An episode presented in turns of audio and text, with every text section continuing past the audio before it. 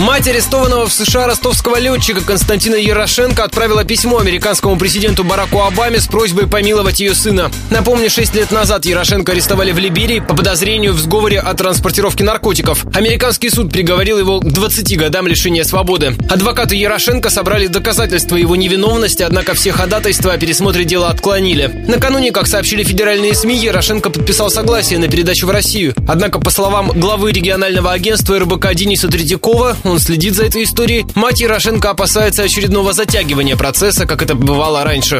Она достаточно пессимистично настроена. Она сказала, что пока не будет никакой реакции Минюста российского, она ничего не будет комментировать, потому что много было различных уже вариантов и способов обменять его на Сноудена, попыток обменять его на разведчиков на разных, запросов в МИД и прочее. И вот нынешняя это сегодня ситуация с этим письмом, она ничего по большому счету пока проблем не решает. Добавлю, Ярошенко подписал документ о передаче в Россию согласно Страсбургской конвенции о передаче осужденных лиц. Российский МИД прокомментировал эту информацию. По словам представителей ведомства, это тот вариант, который в течение долгого времени прорабатывался на американской стороне.